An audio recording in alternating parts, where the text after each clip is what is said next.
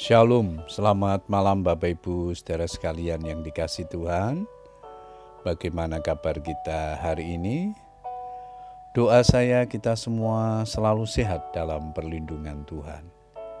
Kita bersyukur kepada Tuhan yang selalu memelihara kehidupan kita hari lepas hari. Malam hari ini sebelum kita beristirahat, kita diberikan kesempatan untuk berdoa bersama dengan keluarga kita, namun sebelum berdoa saya akan membagikan firman yang malam ini diberikan tema Jangan berpikiran negatif. Ayat mas kita di dalam Matius 9 ayat yang keempat. Mengapa kamu memikirkan hal-hal yang jahat di dalam hatimu?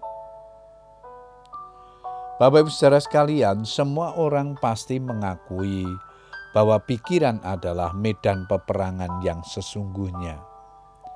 Setiap detik, setiap menit, setiap jam, setiap hari, kita selalu diperhadapkan dengan pergumulan yang berkenaan dengan pilihan hidup yang tidak mudah. Berpikiran positif atau berpikiran negatif. Berdasarkan pengalaman hidup sehari-hari, orang lebih cenderung memikirkan hal-hal yang negatif daripada berpikiran positif. Ketika melihat Tuhan Yesus melakukan mujizat, menyembuhkan orang yang lumpuh, semestinya orang-orang akan memuliakan nama Tuhan dan imannya semakin teguh. Tetapi para ahli Taurat justru langsung berpikiran negatif terhadap Tuhan Yesus ia menghujat Allah. Bukankah kita juga sering kali berpikiran negatif terhadap Tuhan dan menuduhnya berlaku tidak adil dan jahat ketika doa-doa kita belum beroleh jawaban, ketika sakit kita belum juga sembuh, ketika masalah kita belum juga ada jalan keluar, padahal kita sudah berdoa. Dalam hubungan dengan sesama pun, mudah sekali berpikiran negatif dan selalu menaruh curiga terhadap orang lain. Jika kita selalu berpikiran negatif setiap hari, berhati-hatilah. Dari manakah datangnya pikiran negatif?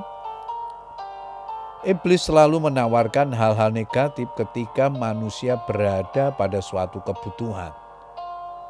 Contohnya, Ketika Tuhan Yesus lapar setelah berpuasa 40 hari 40 malam, iblis datang dan menawarkan solusi untuk mengubah batu menjadi roti.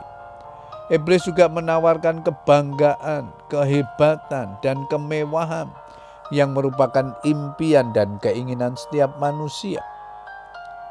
Namun Tuhan Yesus dapat berkata tidak terhadap semua tawaran iblis.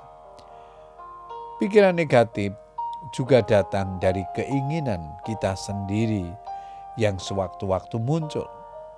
Sebab tiap-tiap orang dicobai oleh keinginannya sendiri karena ia diseret dan dipikat olehnya. Yakobus 1 ayat 14.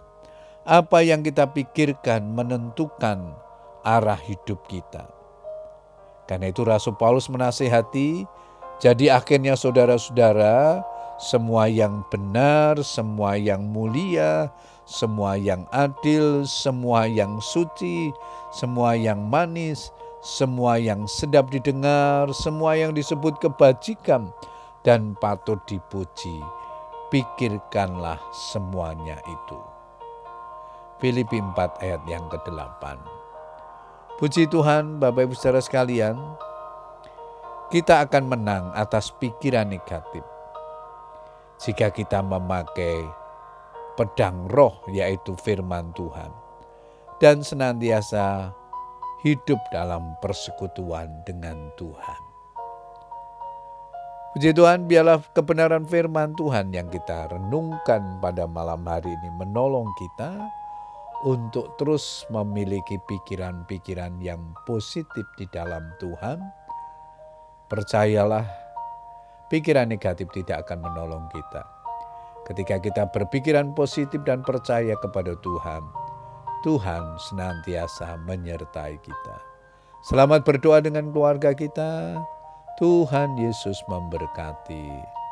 Amin.